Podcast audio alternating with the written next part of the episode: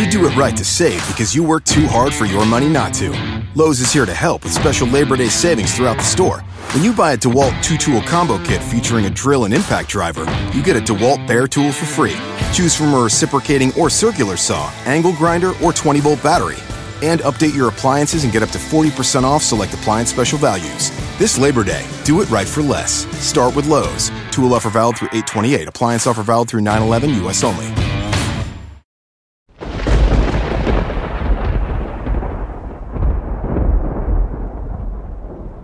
The lone gunman, the lone gunman, the lone gunman, the lone gunman, the lone gunman, the lone gunman, the lone gunman. And uh, not so long before the killing of President Kennedy in Dallas, you have been arrested in Dallas or interrogated. Yes, I uh, I had hauled a load of arms in a trailer from Los Angeles uh, en route to Miami, Florida, or en route to the Keys, so we could make our raids into Cuba. And we stopped off in Dallas and deposited these uh, arms in a home in the Dallas area. And that was Mr. Logue's home. Uh, I'll say that uh, that I uh, deposited the, the arms in a home in, in, in the Dallas area. Yes. You were actually imprisoned. Yes. For how long? Uh, I was in uh, jail. I think it was for two days.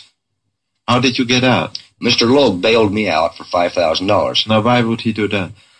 Well, number one, he had some things of mine out at his house. Oh yes, we discussed and, that uh, uh, he was a friend of mine, and uh, he wanted me out of the area. Are you still in contact with Mr. Logue? No, I'm not. Why would that not be? Because I'm not in contact with anybody from Texas. you uh, uh, give the impression that you wouldn't like to go to Texas at this point. Well, if I wanted to commit suicide, uh, I would probably go to Dallas, Texas. Can you tell us about your meeting in Mr. Logue's office in Dallas about soliciting funds for Cuba? Pardon me. Yes, we. Uh, I was in the office. There was uh, five other gentlemen, along with Mr. Logan, myself. It was in the office, and we were talking about donating five, uh, two thousand dollars apiece towards a twenty thousand dollar fund, so that we could form a government in exile, a Cuban government in exile, and for pulling raids in Cuba. And one of the gentlemen that was there, that was in the trucking business, stated that rather than donate two thousand dollars for the raids into Cuba and for forming a government uh, in exile he would rather donate to a $50,000 fund and have uh, Kennedy's head blowed off.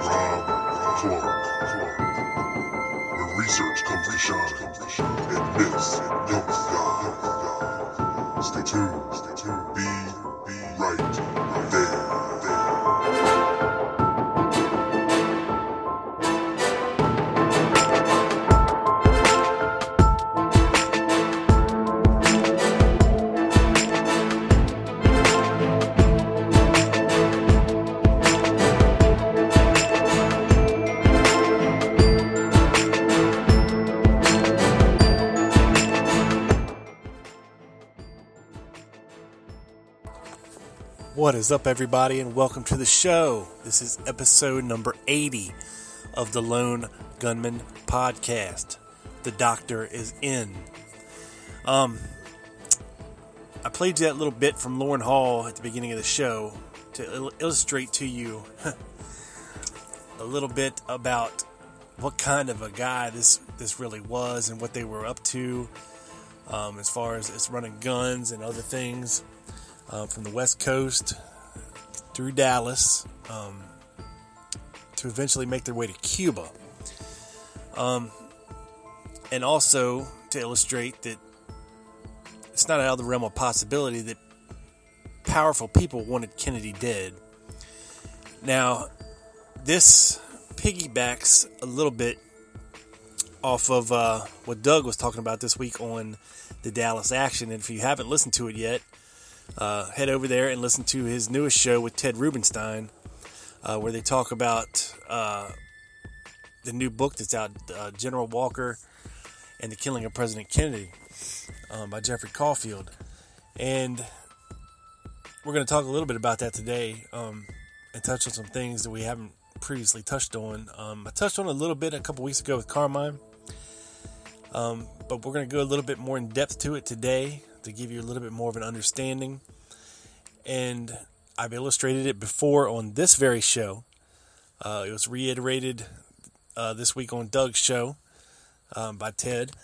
And, uh, you know, Jack Ruby was scared to death um, to stay in Dallas.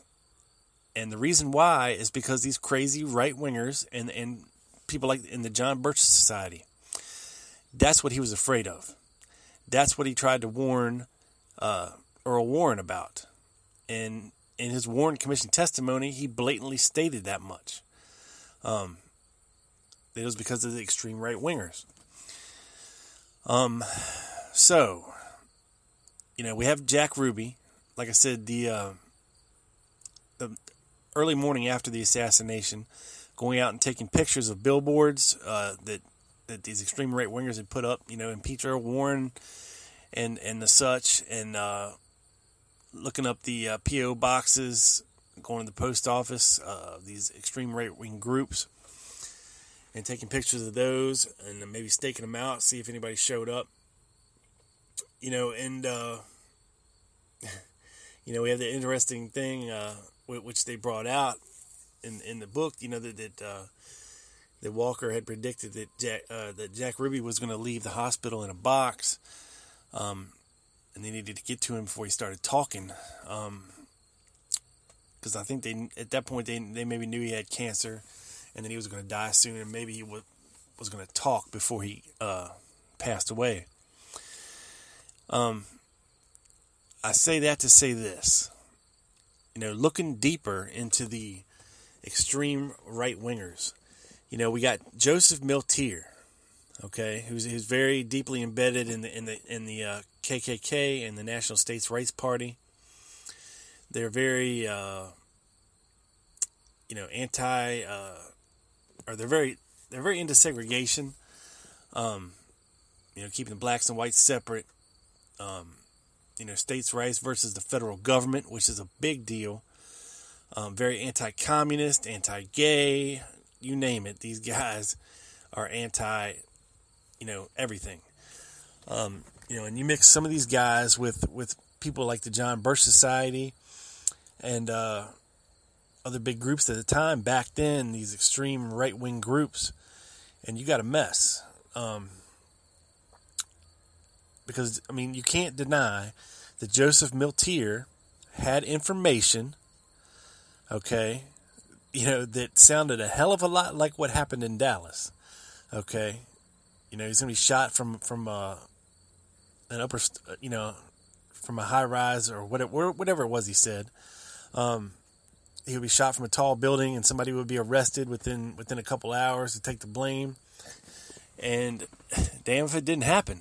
Okay, you know, and, and th- these are the kind of facts that you just can't pull out of thin air. And you know, even in that one Altgens photograph, it's it's been speculated speculated by many uh, that Joseph Milteer is in, you know, is in Dealey Plaza. You know, some people dispute that, but to me, it looks a hell of a lot like him.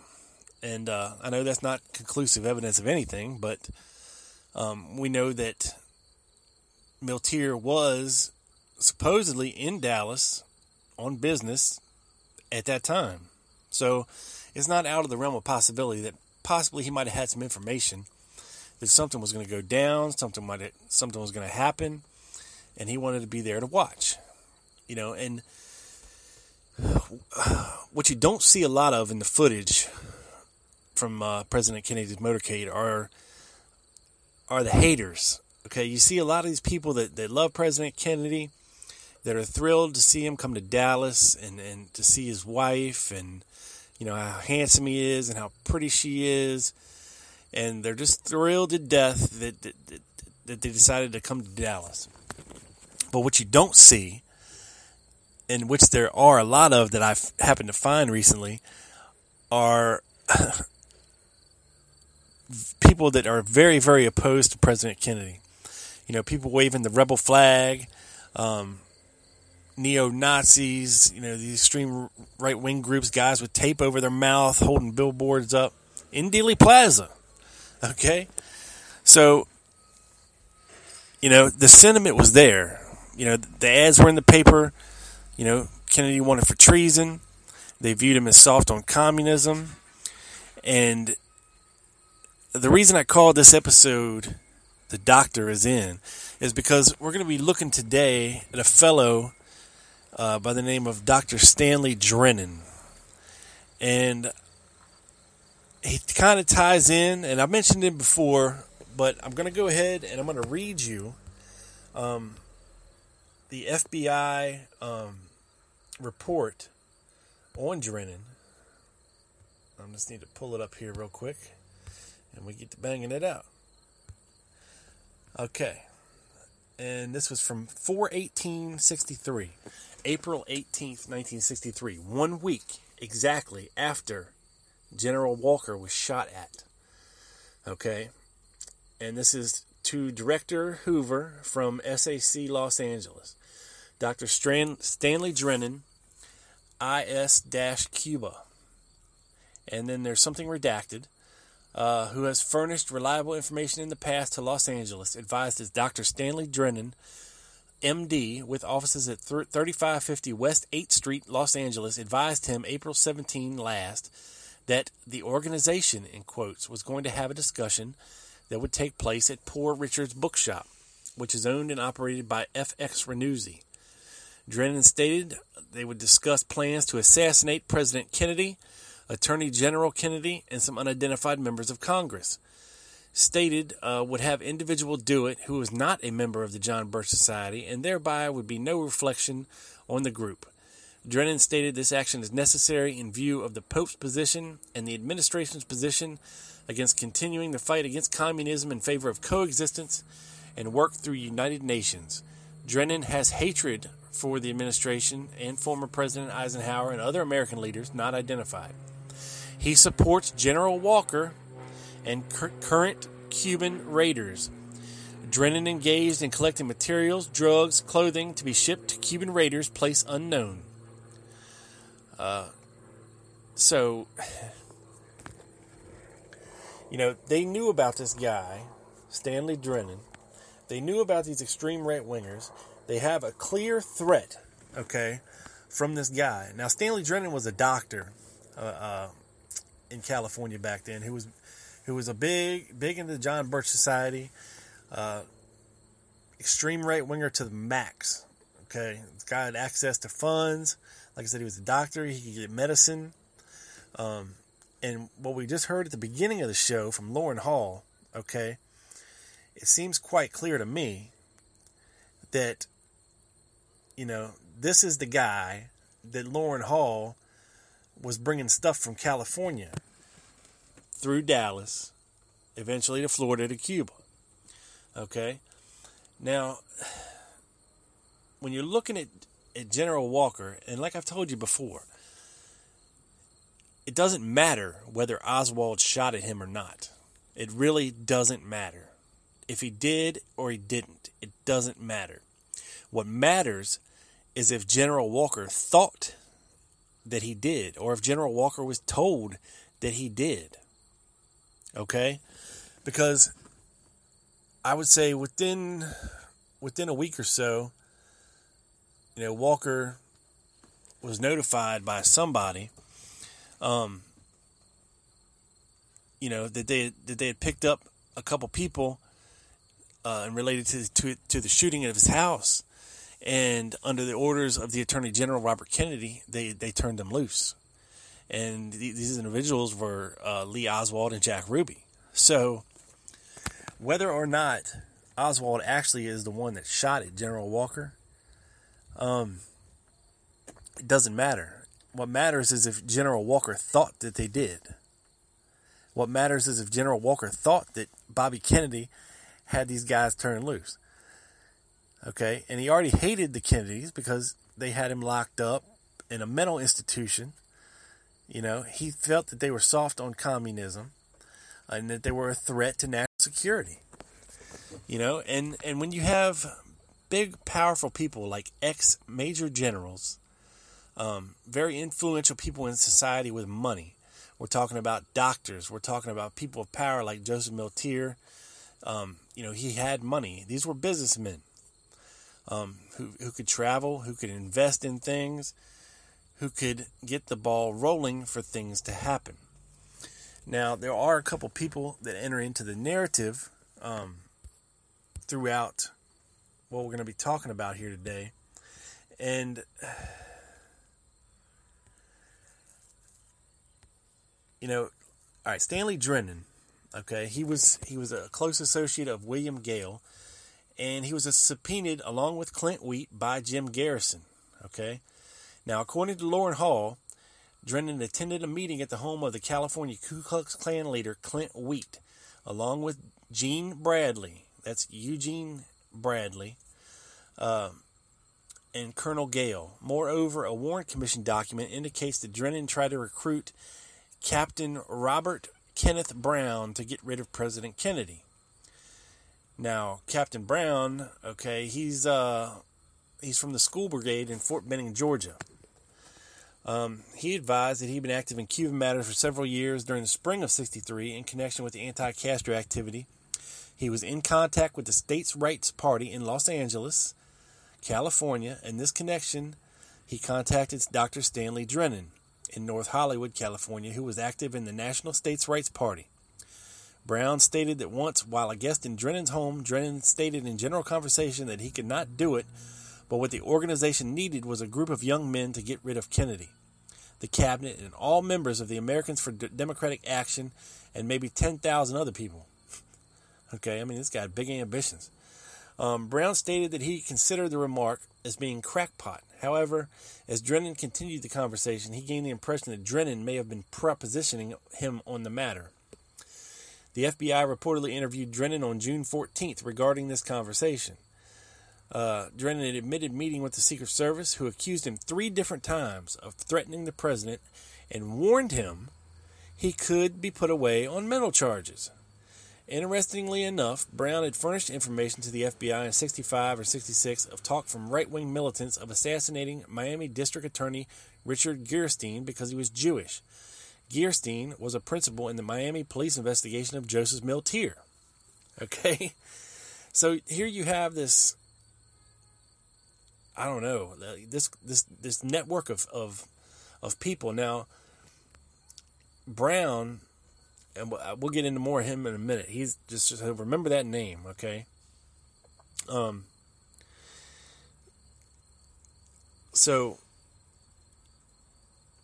these threat these threats, these FBI threats were passed on to the Secret Service, who went to Drennan who basically gave him a stern talking to. Now, don't you be making threats against the president, or we're going to have you locked away in a mental institution. And that's all they did to him. There was no follow up.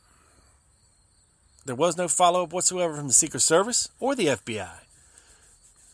You know, the, when the Secret Service uh, or the FBI looked at it after the assassination, they concluded that that Drennan wasn't involved, and there was no reason to look any further here. Okay. Now,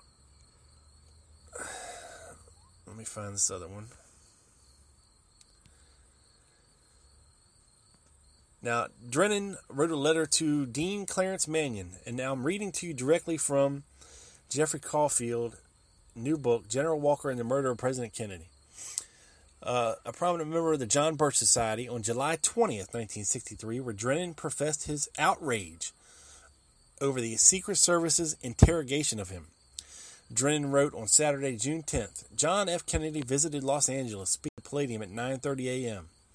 Two of my acquaintances were awakened by the Treasury Department Secret Service agents. I was only two miles from where the president was riding in an open convertible, sitting high in the back of the seat. The climax of the Treasury agents' questioning was why this writer, Stanley Drennan, was plotting the assassination of Mr. Kennedy. Drennan reported in the letter that a friend of his was also interviewed by the Secret Service on the matter. Drennan claimed that the Secret Service told him that anyone who contemplated violence would be considered mentally unbalanced and would end up in an institution. Drennan told the Secret Service agents the administration was not following our Constitution and was apparently plunging us into a one world chaos, and I intended, in my small way, to double and redouble my efforts to see such politicians defeated and relieved of governmental responsibilities. Now, Drennan wrote to General Walker on January 15, 1962, and told him that he had attended his January 11, 62 sports arena speech. He told Walker, We need you as our spokesperson and our standard bearer. And with a wave of patriotic Americanism sweeping the country, it may be possible. In fact, I feel it is possible. We can reverse the stampede toward our own burial. Okay? Now, George King Jr., another associate of William Gale, was a member of the Christian Defense League, American Nazi Party, and John Birch Society. He was arrested after he was overheard discussing the possibility of assassinating the president, according to August 63 FBI and Secret Service reports. King was also a member of Gale's California Rangers. Okay? Now, there's another guy, uh, Woody Kearns, was, uh, was, was likely cryptically referring to Drennan in a 65 letter to Joseph Milteer when he mentioned the doctor on the West Coast. The doctor, like Kearns, according to the letter, felt his phone calls were being monitored. And uh, he says the Drennan affair is yet another instance where Garrison's professed investigation into CIA or government intelligence conspiracy was in reality a probe into the radical right wing connected to the National States Rights Party, the John Birch Society, and the Ku Klux Klan, among other extremist groups.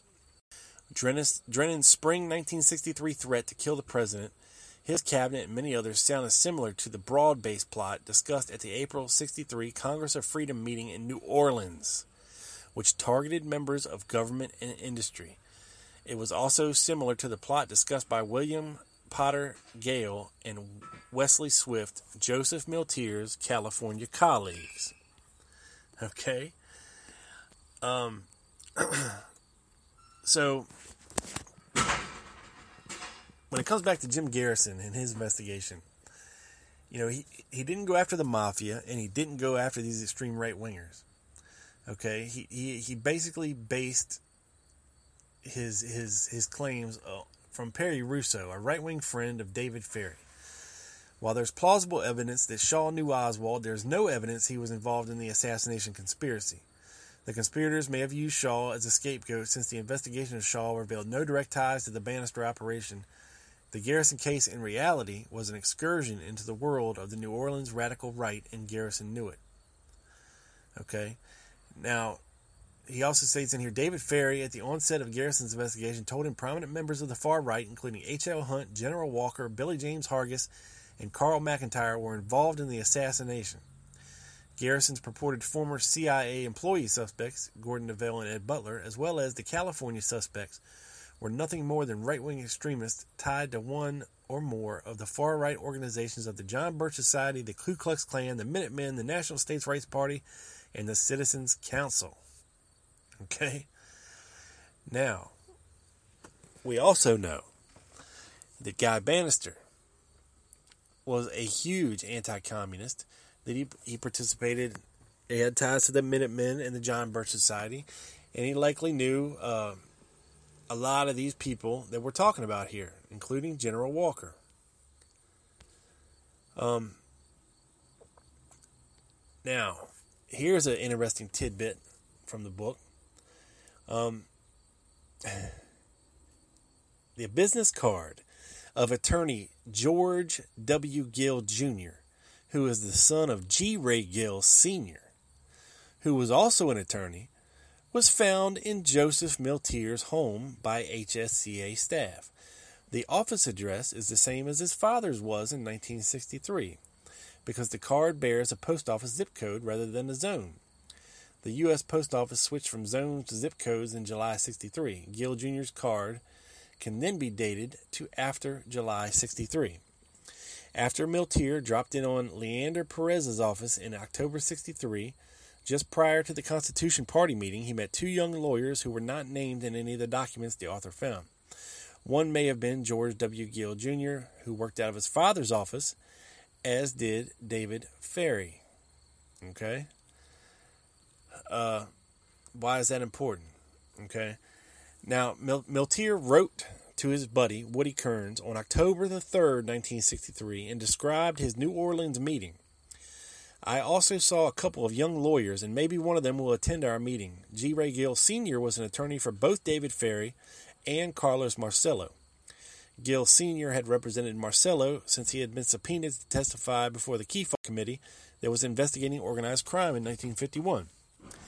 Gill's office had been located in the Balter building at the time. Gill was also a friend of Guy Banister. Both Banister and Gill flew to Florida to testify on behalf of David Ferrie in his dismissal, dismissal hearings from Eastern Airlines. Okay? Guy Banister and G. Ray Gill flew to Florida to testify on behalf of David Ferrie in his dismissal, dismissal from hearings uh, from Eastern Airlines. Now, by 1963, Gill Jr. had been practicing law for over 10 years. A graduate of Louisiana State University, he had practiced in both state and federal courts and about every conceivable civil litigation on the docket. And after Banister employee CIA Jack Martin told the press just after the assassination that David Ferrie was associated with Lee Harvey Oswald, Gill Sr. learned of the matter. Now, Gill Sr. was questioned by the FBI and told them that he had known Ferrie since 61 when he represented him in a criminal matter in Jefferson Parish and again in a grievance against Eastern Airlines following his dismissal from the company. Afterward, Ferrie worked for Gill Sr. as an investigator and all around handyman. Gill Sr. denied knowing of a relationship between Ferrie and Oswald. Uh, Gill Sr. related that a TV station had contacted him on November 23rd and told him of the allegation made by Jack Martin of the possible involvement of Ferrie in the assassination. Now, why is this important? It's important for a number of reasons. Okay, now G. Ray Gill, um, and I've talked about it on this show over and over and over again about Thomas Beckham being an important witness that nobody seems to want to listen to. Okay? Granted, he did lie at the Garrison trial. Okay? But for the HSCA, he came clean. And the investigators, Delsa and these guys, weren't able to follow up on his claims because they weren't, they didn't let them. They were blocked from investigating Beckham's claims. Now, Thomas Beckham, the former teenage singer who ran errands for Guy Banister uh, voluntarily without subpoena or legal counsel, testified before the HSC on May 24, 78. Among other things, he told the committee he had attended a meeting at the Algiers section of, of New Orleans with Sergio Arcacha Smith and an individual whose name he f- pronounced phonetically as Charlie Marullo, who's obviously Carlos Marcello. Also in attendance were Lucius Rebel, David Ferrie, G. Ray Gill Sr. Uh, Beckham testified that they were talked about how President Kennedy ought to be killed because of the Bay of Pigs fiasco. Uh, David Ferrie took Beckham to Gill's office, where Beckham was asked by Gill to go to Dallas and deliver a package of photos of streets and pictures taken from a window. Beckham took the package to Dallas and gave it to a man he had seen before in New Orleans, whom he knew as Lawrence Howard. Or, I'm sorry, whom he only knew as Howard. The delivery took place one or two weeks before the assassination. G. Ray Gill died in 1972, but on October 20th, 1977, HSC investigators interviewed his son, George W. Gill Jr., about his father's activity. Gill Jr. told them that the Marcello files were protected by attorney-client privilege and that David Ferrie had took the files with him when he was fired in 1964. Okay? Now, this brings us back to Dealey Plaza. Um, there was another person that had offices in the same building as G. Ray Gill, and that was Eugene Hale Brading. Okay, a guy from the West Coast. Um, not sure what his ties are. He's definitely right wing. Don't know if he has CIA ties or not. Um, and this author also thinks Milteer was in Dealey Plaza. Um, because Eugene Hale Brading, who also went by the name Jim Braden, uh, was in Dealey Plaza and after the shooting walked to the Dal-Tex building adjacent to the Texas School Book Depository. There, an elevator operator noticed Brading acting suspiciously and called law enforcement. Brading was taken into custody by the sheriff's department. Throughout his questioning and detention, Brading lied and represented himself as Jim Braden. He even had ID to match. Okay. So, you know, it's just, it's crazy. It, it just keeps going on and on. Um, now, there's another guy we need to talk about. Okay. Joseph Milteer was associated with four individuals who were associates of Guy Banister in New Orleans. They were George Soule, Leander Perez, G.W. Gill Jr., and Ray Lehart. Uh,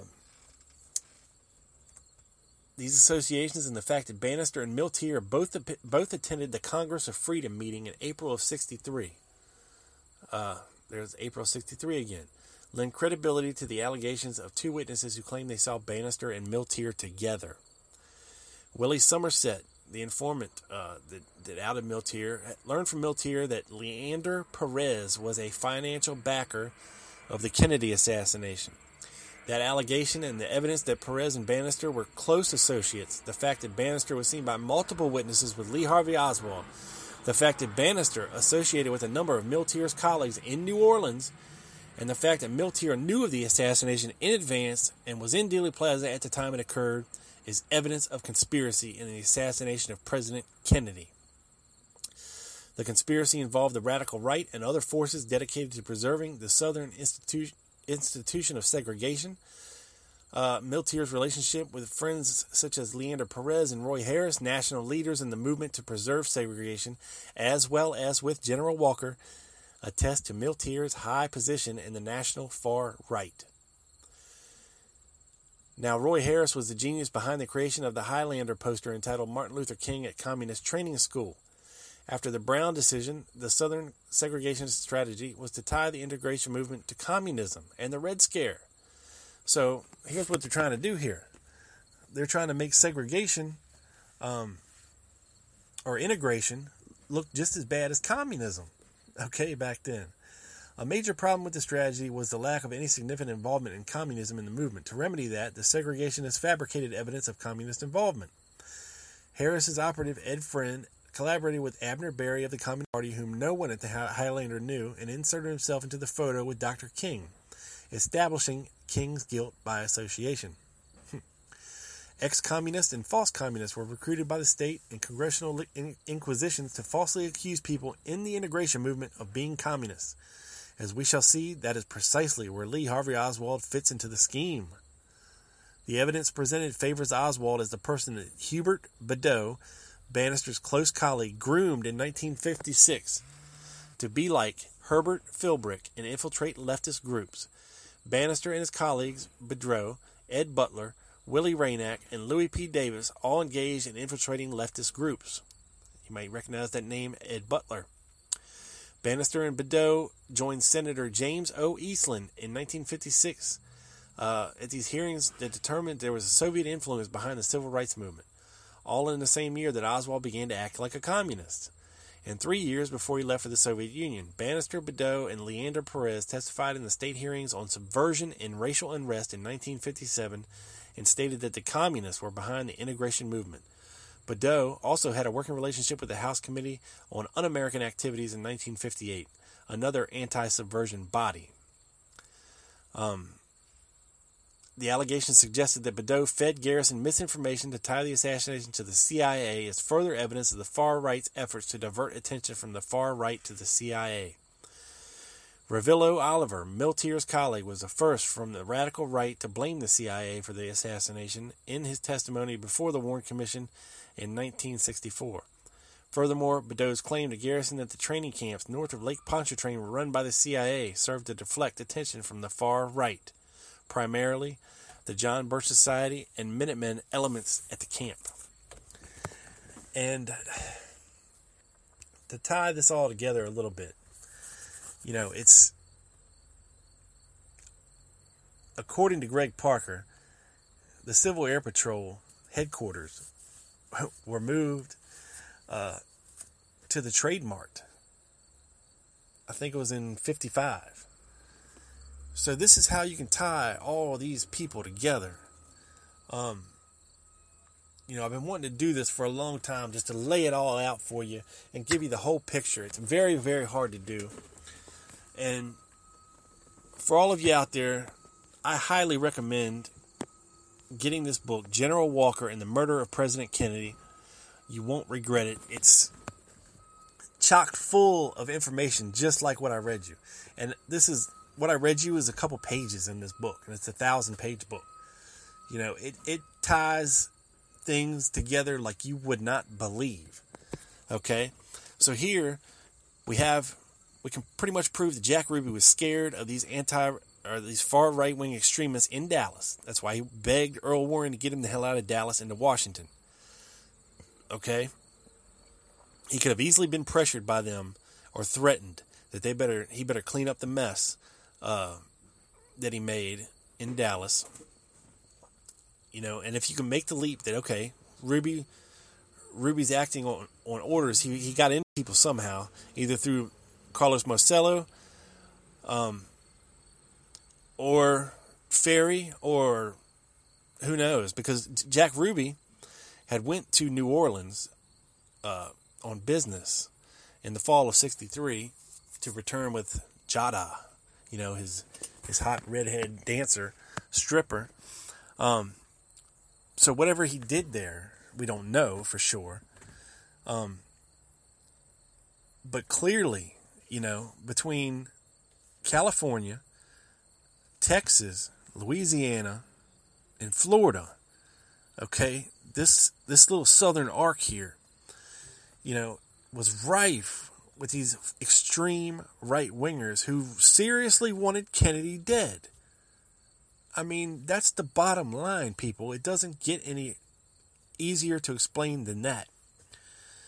And it wasn't just because he was soft on communism. It was because he was um he wanted to integrate everything. You know, he and trust me, these guys, the KKK, John Birches, these guys were anti uh what's the word? I keep want to say segregation, but integration. They're very anti-integration. Okay, they believe that the blacks should be with the blacks, the whites should be with the whites, and that's it. And it doesn't need to change. Black people don't need to have rights. This is what they thought back then. And uh, so, yeah, I mean, stuff like this all day long in this book. So I highly recommend you go get this book because once you establish that, okay, once you've established that, all right, then you can start looking at people like Loran Hall, Lawrence Howard, okay, and exactly who was in Dealey Plaza shooting or setting up Oswald, you know, or, or what what was really going on, you know. Now, getting back to Guy Banister for a second, okay. Um,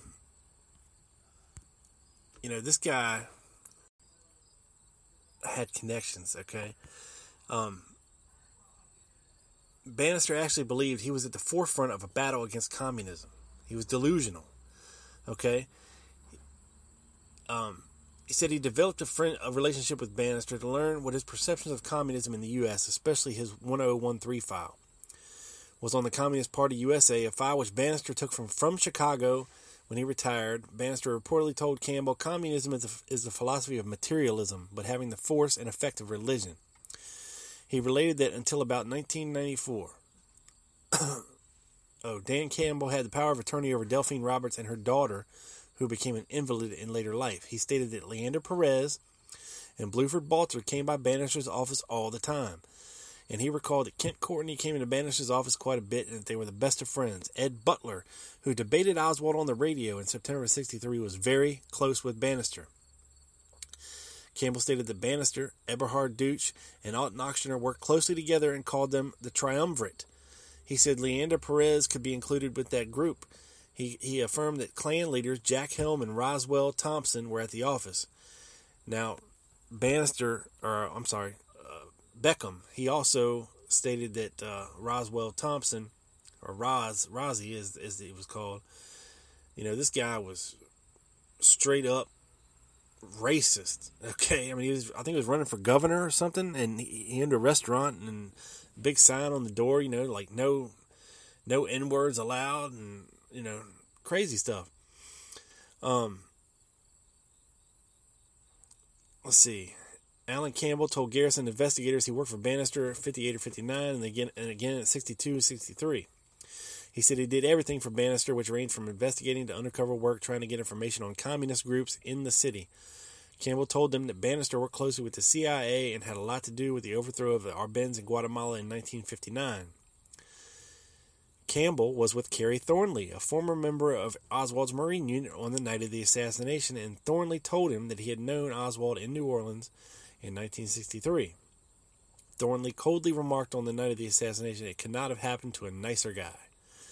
Campbell told the investigators that he knew David Ferrie and that when Ferrie's picture was imprinted in the newspaper in connection with the Garrison investigation, Ferrie told Campbell, I'm a dead man. Campbell related that he and his brother Dan were in the Bethlehem Children's Home at the same time. Oswald was there in 1946. Okay? I mean, you can't make this stuff up. Okay? Um, I'm trying to find this other thing here.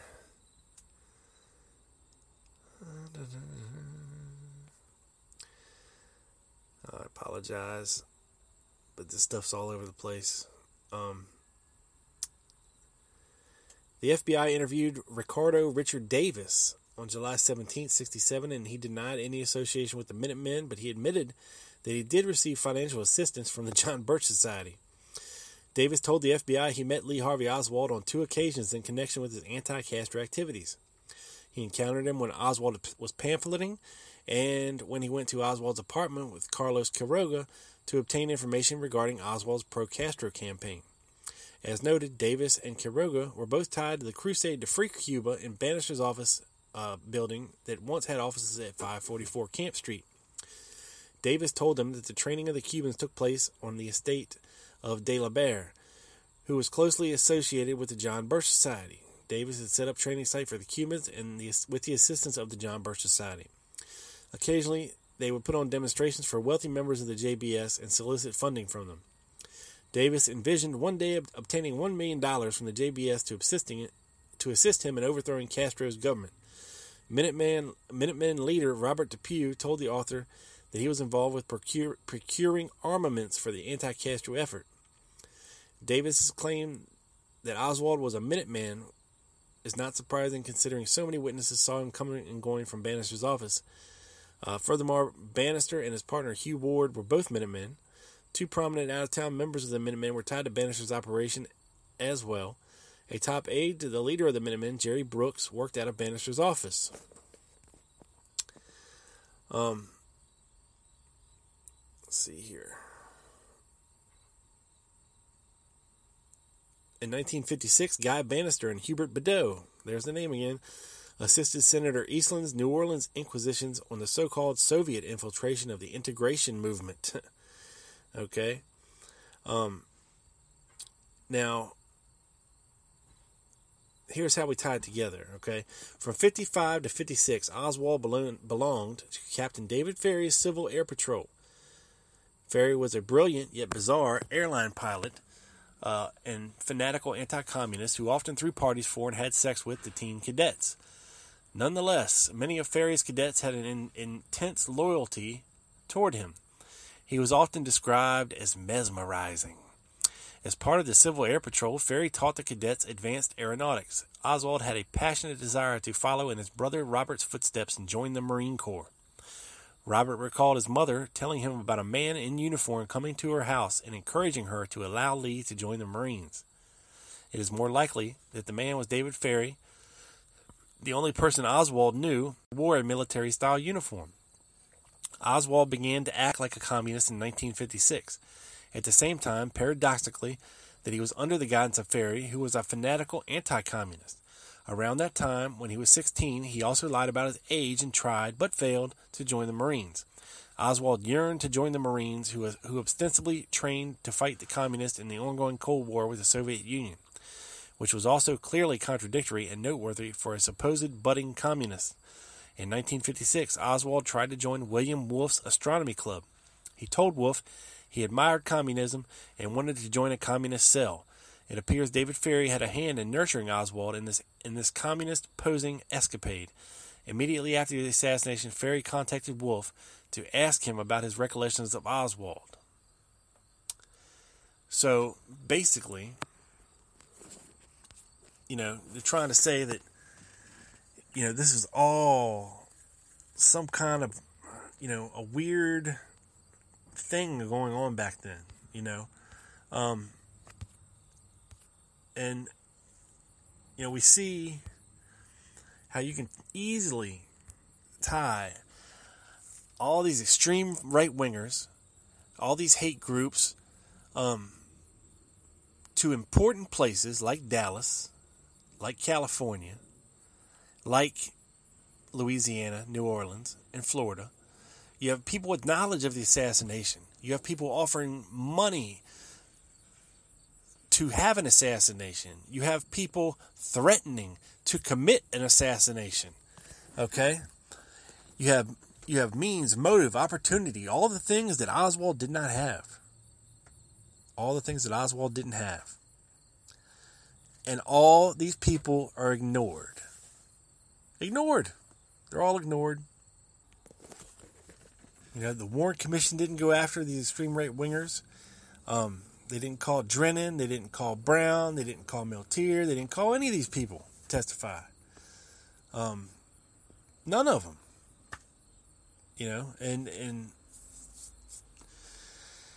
it's just it's just insane to me. Garrison didn't go after him. Okay, the HSC didn't. The HSCA didn't go after him. Okay. You know, these guys were still very influential in the 70s. You know, the John Birch Society was still around. Uh, you know, they, they were still being very, very vocal about things. Um, still being very interested in the politics of the time. Still very influential, influential and powerful. now, somebody that I mentioned earlier, this Colonel Robert Brown, he, he went on to found, to found the magazine Soldier of Fortune. Okay? Um, and a lot of these guys, these extreme right wingers and, and, and you know, people that from all these hate groups went on to have kind of important positions in, in Reagan's administration. And at the end of Reagan's term, he pardoned a lot of these guys um, for their crimes and, and let them out of jail. You know, people were quoted as saying they wouldn't rest until all the N words, all the gays, all the, you know, were, were gone from this world. And, you know, the power since then, I guess, has faded. Um, and of course, today the John Birch Society claims to be this righteous, righteous deal. Um, and they, it's funny because they actually post some myths uh, about the John Birch Society on their website. and one of their myths is the John Birch Society played a role in the assassination of President Kennedy. And they say this is the fact is this is perhaps the most despicable myth of all. The truth is that the Birch Society has always lived by the age old adage that foul means can never be employed to accomplish a goal, no matter how important that goal. While JBS and its members called attention to the many dangerous and unconstitutional acts and programs promoted by President Kennedy, it has always been the Society's position that anything harmful to our country emanating from the White House should be countered by congressional or judicial action urged upon our nation's leaders by concerned American citizens. Immediately after the assassination, founder Robert Welch canceled the Forgotten Country rally that thousands had committed to attend in Boston the following day. He then sent a telegram of condolences to Mrs. Kennedy. In that brief message, published by the Boston Globe on November 23, 1963, Robert Welch stated, On behalf of the Council of the John Birch Society and myself, I wish to express our deep sorrow at the untimely loss to our nation of its youngest elected president, and to convey more particularly to you and all members of President Kennedy's family our sincere and heartfelt sympathy in your overwhelming loss. That uh, is the official story if you go to the John Birch Society website right now. Um, you know, they, they have a lot of them on here, believe me, believe me. And, uh, you know, you can't, you just can't get away from these guys. So when looking at the assassination of John F. Kennedy, it's easy to put it on the CIA.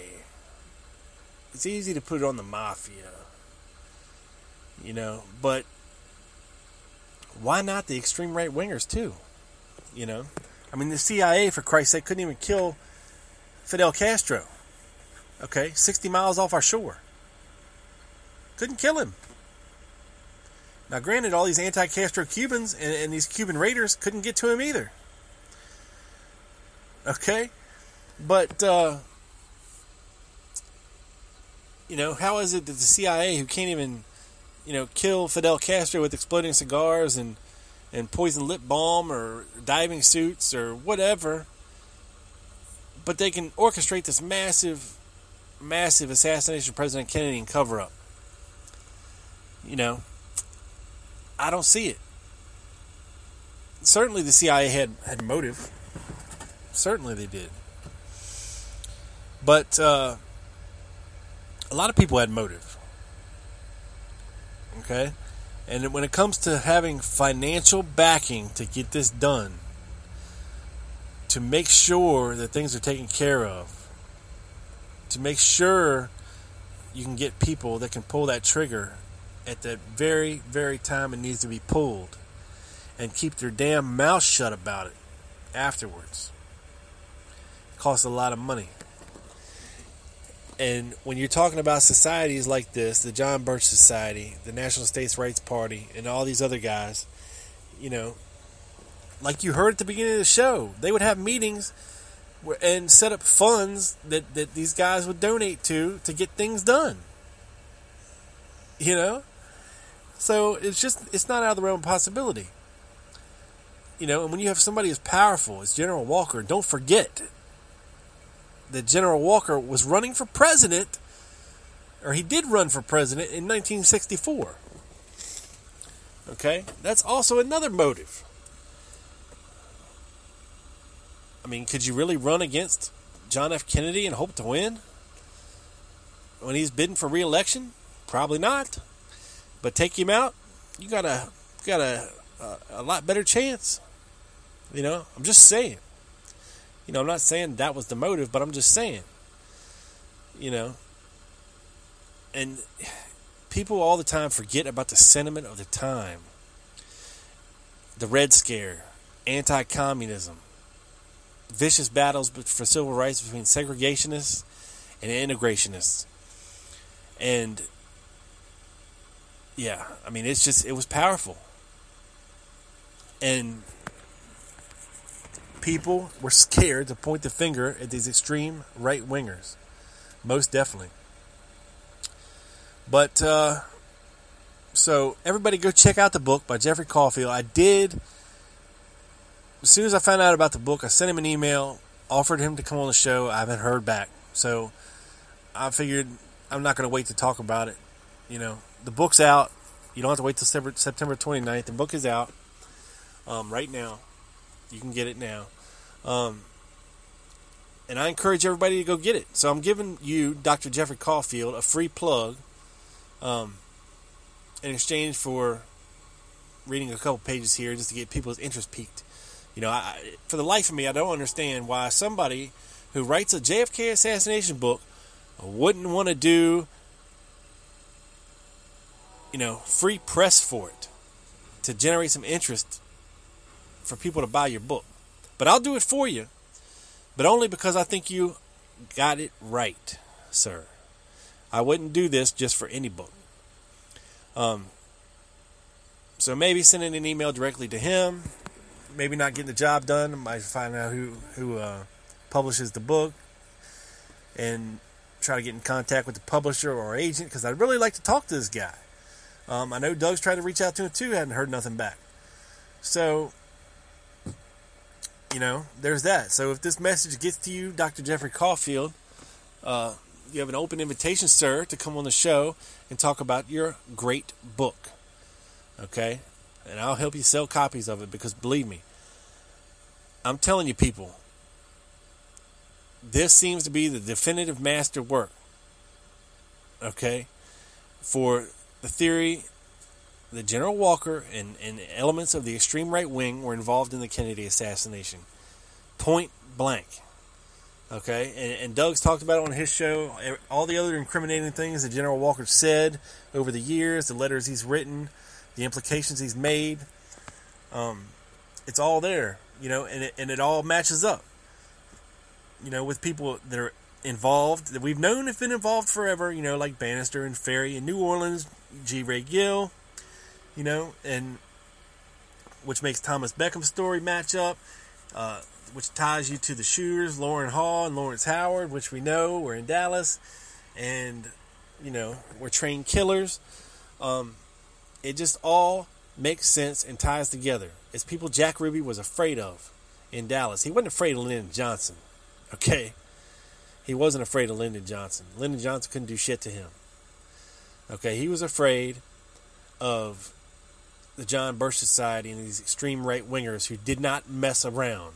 Okay, they didn't mess around, and it, it ties back into my theory: is uh, okay if Ruby is involved in this thing, um, you know, why not Larry Crafard? You know, he recruits somebody as a as an Oswald lookalike to do this and to do to do that and help set him up. You know, and when and when when Crafard leaves that Saturday morning, that kind of left him in the lurch. He got to clean up his own mess now. Okay, because I'm sure Craver was like, dude, I'm done. Okay, I'm done. You know, I had to kill a freaking cop. I'm done. And uh, which left Jack Ruby in the lurch to clean up his own mess. Um, so there you have it. Everybody always asks me, you know, what's your theory? What's your theory? What's your theory? And it, it's it's hard for me to lay it all out in a cohesive and understandable way. Um, but I hope this helps. Okay? Because, you know, I've been looking at this assassination for 25 years. And you get, you know, you start thinking, you know, you have your different theories, and then you read something, and something else takes over that theory, and you have to add to it, take away from it, figure what makes sense, what doesn't, and slowly morph your your best guess, really, about what happened. Because at the time, none of this stuff was followed up on, and it's kind of hard to do that 50 years later after everybody's dead. And, you know, I'm sure they didn't write anything down or keep records, and this, that, and the other. So we're left to speculate. But this book makes it a hell of a lot easier because it ties a lot of these guys together. I mean, we can we can you know tie Milteer to Banister, we can tie Banister to Walker, we can tie you know, all these freaking extreme right wingers, anti communist, anti segregationists, we can tie them all together. Okay, Stanley Drennan on the West Coast.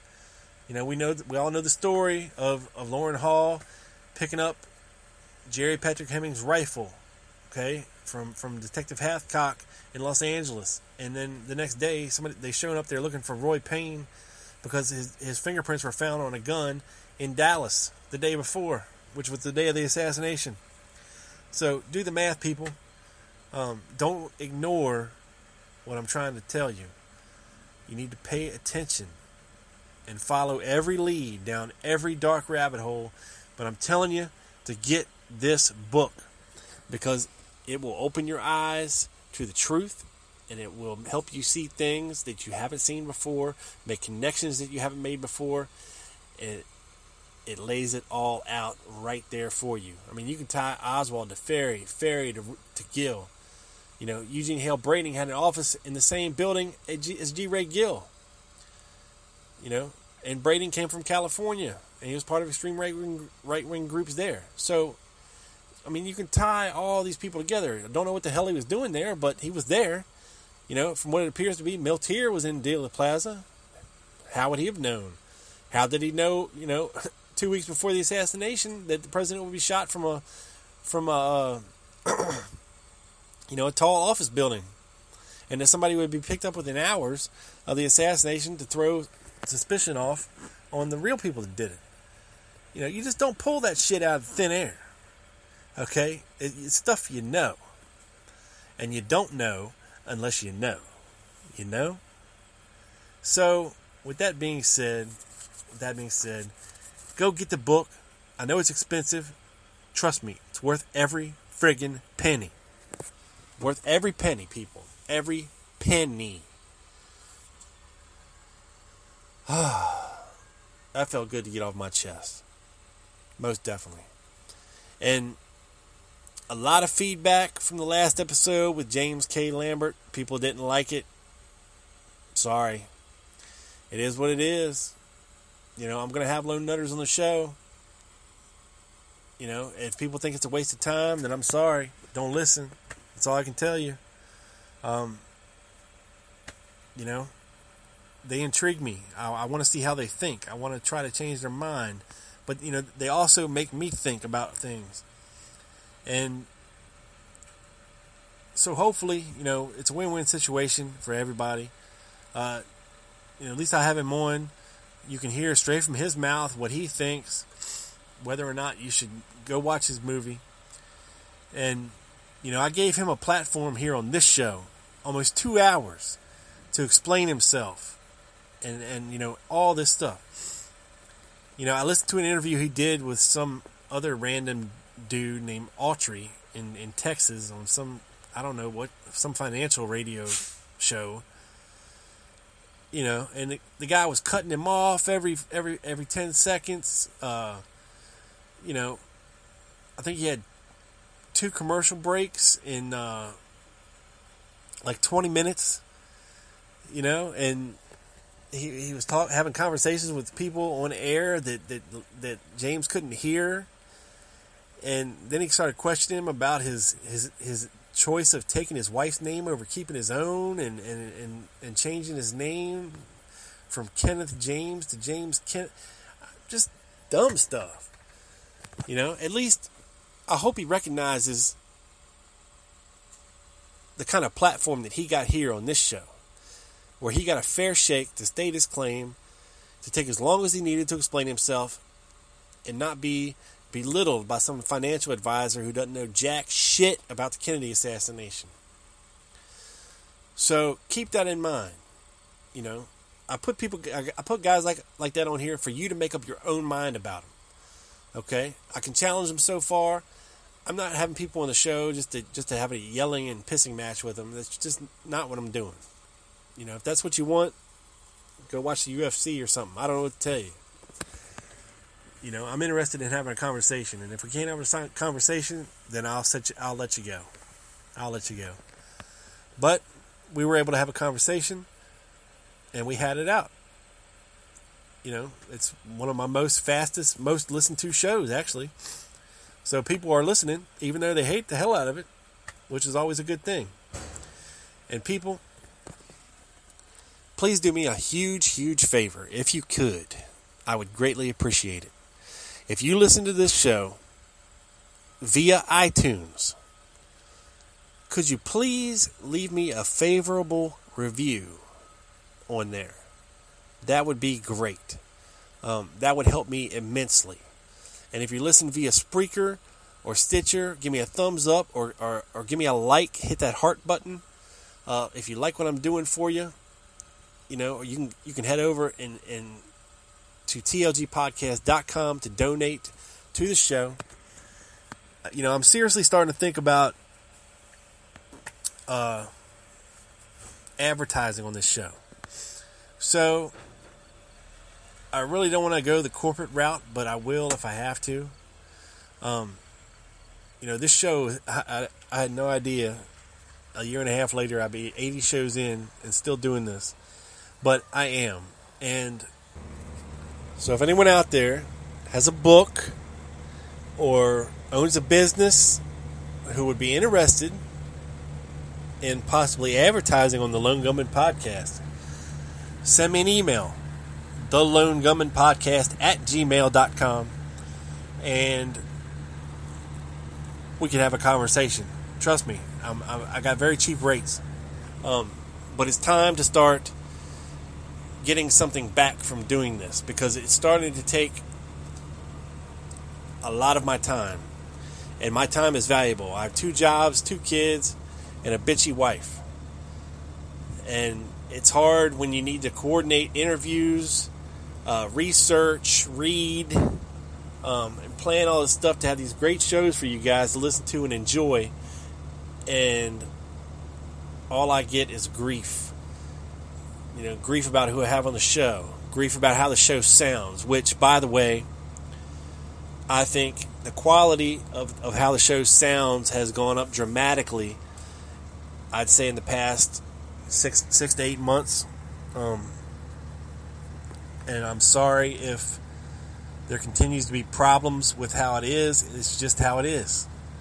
Okay, you know, technically speaking, you know, this is not a radio show. I'm not sitting in a radio studio. Okay, I don't have thousands of dollars of computers and electronic equipment. Okay, this is me, one man show. I got no producer, no editor, no writers, no technical guys. I got none of that. It's just me. And I'm trying my best for you. So please, this is a podcast, people. I'm sorry if it doesn't sound like an FM radio show. Okay, but it's not going to. It probably never will. That's why this is a podcast. Okay? A computer based deal. Until technology advances to where, you know, when you're recording on Skype, where it sounds really, really good, um, and all that's possible, and you know, file sizes aren't a problem to upload. This is how it's going to be. You know, I don't think it sounds that bad. Uh, I think my guests have been sounding okay. I even I have a show that I did with with Francesca that I can't put out because it sounds like doo doo. Every I don't know. Every time she talked, it, there was some kind of washy background noise that I could not get rid of to save my life. Um, so I just didn't put that show out. We're just going to redo it uh, sometime in the future about the Paines. So stay tuned for that. It's going to be coming, hopefully soon. Um, and you know, I'm trying. So, like I said, if anybody's interested in donating, head over to tlgpodcast.com, or if you own a business or you have a book uh, you'd like to advertise on here, you know, I give a lot of free pub by having you know authors on, talking about books on here, you know. Um, and if you want the quality of the show to increase, then I need help from the listeners to share the show. If you like it, just share a link. I post links in 30 friggin' Facebook Facebook groups dedicated to the JFK assassination every week. Okay? And there's in some of these groups there's thousands of people. You know, it's not hard to hit that share button if you like what you're listening to. Okay? Help a brother out. You might turn somebody else on to the show. And as the show grows, the quality will grow because I will be able to do more with more listeners. You know, when I can take the advertisers and be, look, look how many people I got listening to my show. Okay? This is what I'm going to charge you for an ad. All right, now, now Rob can go down to to uh, to Best Buy and, and get a nice new computer, get a nice new mixer and microphone, so this thing sounds tight. You know, this is how it's going to work. You know, I, I tried I tried to tell myself for the longest time that oh, I never have ads. I hate listening to freaking podcasts with ads and loading it onto it, but look, the model works. People listen um, you know, unfortunately, the trend right now is a 30 minute show with ads at the beginning, in the middle, and at the end. And I'm talking one or two minutes at the beginning, one or two minutes in the middle, and one or two minutes at the end of a 30 minute podcast. Scripted podcast, mind you. Okay, that's the model right now. That's the mo- that's the money making model. Okay, I don't sit down and script this. I don't have time for that shit. Okay, I say I say what's on my brain. I go off the cuff. This is how it is, and I take as long as I need to take. Okay, so that's the plan, and I'm telling you because I'm honest like that, and I'm just letting you know. You know, I, I don't want it to be from corporate ads. You know, where you get on here and you hear an ad for, you know, AT and T or Ford or uh, Squarespace or whatever. You know, I'm not downgrading those companies or anything like that, but if you are a podcast listener like I am and you listen to these podcasts, you hear the same ads on all these shows because you have these big mega podcasting advertising agencies like Midroll, Archer Avenue. And that's what they do. They cater to companies who want to advertise on podcasts and they try to match up those advertisers with podcasts who they think would have the audience that would buy their product. So, you know, and I'd like to help out members of our community, people that listen to the show, uh, give something back. So please, if you're interested, send me an email, the lone gunman podcast at gmail.com. It's not hard to remember. And make sure you head over to the website, check out all my friends' links. People that I think are doing good work on the assassination and research and resources. They're all right there on my website on the right hand side. They're big blue buttons. Boom, boom, boom, boom. You can find it all there. Um, in the meantime, you know, just please get this book. You won't regret it. I don't care, you know, if you think LBJ did it and all this nonsense, go buy this book. If you believe Judith Vary Baker and her horse shit, go buy the book because it's going to change your mind.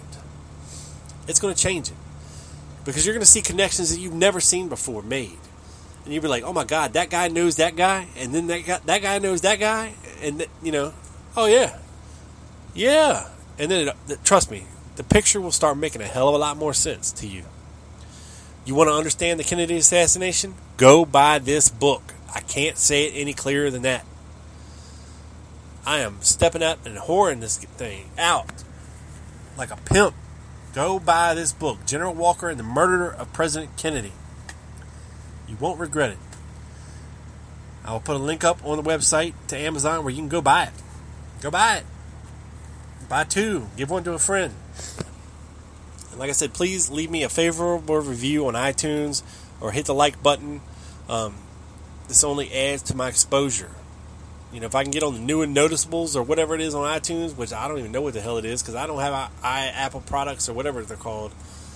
Um, but it means potentially thousands of new listeners. And trust me, I don't even have a thousand right now. So anything can help. You know, like there's podcasts out there right now with, with millions of downloads every week and I know I brought it up before, but I'm gonna bring it up again. There's a podcast called Serial. It was from 2014. Millions and millions and millions of downloads, and it changed the way the podcasts are structured, how they're sold and advertised, and it was all about the murder of one girl in Baltimore, and how supposedly the wrong man has been in prison ever since. Now, that podcast was only 12 episodes long. And most of it scripted from beginning to end. You know, where you sit down and you read it out, or you write it out and then you read it back. But they did it well, and it tells an intriguing story. You know, one that most people hadn't heard of before. You know, and if millions of people care about this one little tiny little case like this that really means nothing to anybody except the guy sitting in jail and maybe the dead girl's family um, why can't millions of people around the world be interested in the kennedy assassination and the many intricacies surrounding the conspiracy to kill the president in an effort to find the truth and solve the mystery. Why can't that be? I just don't get it. I just don't get it. But hopefully we can get there with your help, people. With your help. Alright. This some bitch is in the can, beamed up to satellite. Down directly to your ears, people. This is your boy, Rob Clark, on the Lone Gunman Podcast. The lone gunman. Come on, come on, come on. Here we go. My name Bishop Bullwinkle from the first church, nothing but the truth. Deacon Kyle, Deacon George, Deacon Clay, open the door, let them in, turn them loose. First, I want to thank God for the blood running warm in my vein. That's all right. Thank God for my life, health, and strength. I got a sound mind. I'm not insane. Come on, come on. I ain't gonna preach too long. Ain't gonna take the service too far. My sermon this morning. Hell to the no, no, no. Come on, come on. Come on. Hell no. To the no, no, no. Hell to the no. Hell to the no. To the no, no, no. Listen. Sister Elder, Sister Ruth, y'all ushers make sure that everybody get a seat. Sister Lily may go in the kitchen, cause when I get through, I need to eat. Come on! Fix me collard greens and cornbread and rice. Chicken breasts, oxtails on the side. That's alright. Deacon Frank, get my Dodge truck ready, cause when it get through, I need to ride. And Deacon Big Rob, count the money, count the money, come back, tell me what you raised. I got some people, they looking for some blessings, but now God got to get the praise. Woo! There's an old saying, when the praises go up, you get the blessing coming down. Yeah, I got some peoples in the church, huh, and they still, they still, they messing around. Hell no, to the no, no, no, hell to the no, hell to the no, to the no, no, no, listen. I got peoples in the church today hugging you. They claim that they love you to death. They'll do that. But time to get home, they on the telephone talking about they can't stand your breath. Yeah, I got peoples in the church smoking weed, drinking whiskey, drinking vodka, a lot of gin. What you say? I got the preacher the night prayer meeting talking about can I get an amen? Talk to him. Every Sunday morning, about a quarter, about a half past ten. Come on. I got some faggots, got some bull daggers. I got some hoes and dope badges, they coming in. That's right, that's right. And now they're laying at the altar, and they confess the sin, their sin, yeah. Come on, Bishop. The time you see them Monday morning, doing the same thing again. Come on. Hell no. To the no, no, no. Hell to the no. Hell to the no. To the no, no, no. Listen. I got kids dropping out of school, talking about they don't wanna learn. but they're standing on the corner rolling blunts, talking about come on, let's burn. They'll do that. I got kids walking up and down the street, pants hanging down by the knees. Look at them, look at them about that. They're looking for a job. When I see them, I say, did a book, please. That's what they need to see. All they ever talk about, brag about who got the biggest and the baddest gun. Time to see the copper with the bubble top, and they drop the Glock, they wanna run. Yeah, and now the sheriff got them locked up, And got them sitting in the county jail. What now? Heard the mama, she was crying all night, cause she can't get money for the bill. Now they're mad with the homeboys, cause they didn't put no money in the commissary. yeah, yeah. Be glad you're in the jail, brother man, cause you was sure headed for the cemetery. That's a fact. There's an old saying that a hard head make a soft behind. Yeah, yeah. Well, since you did the crime, don't do the time. Stop the baby crying. Hell no. To the no, no, no. Hell to the no. Hell to the no. To the no, no, no, no. Hell no, no. To the no, no. Hell to the no, no. To the no,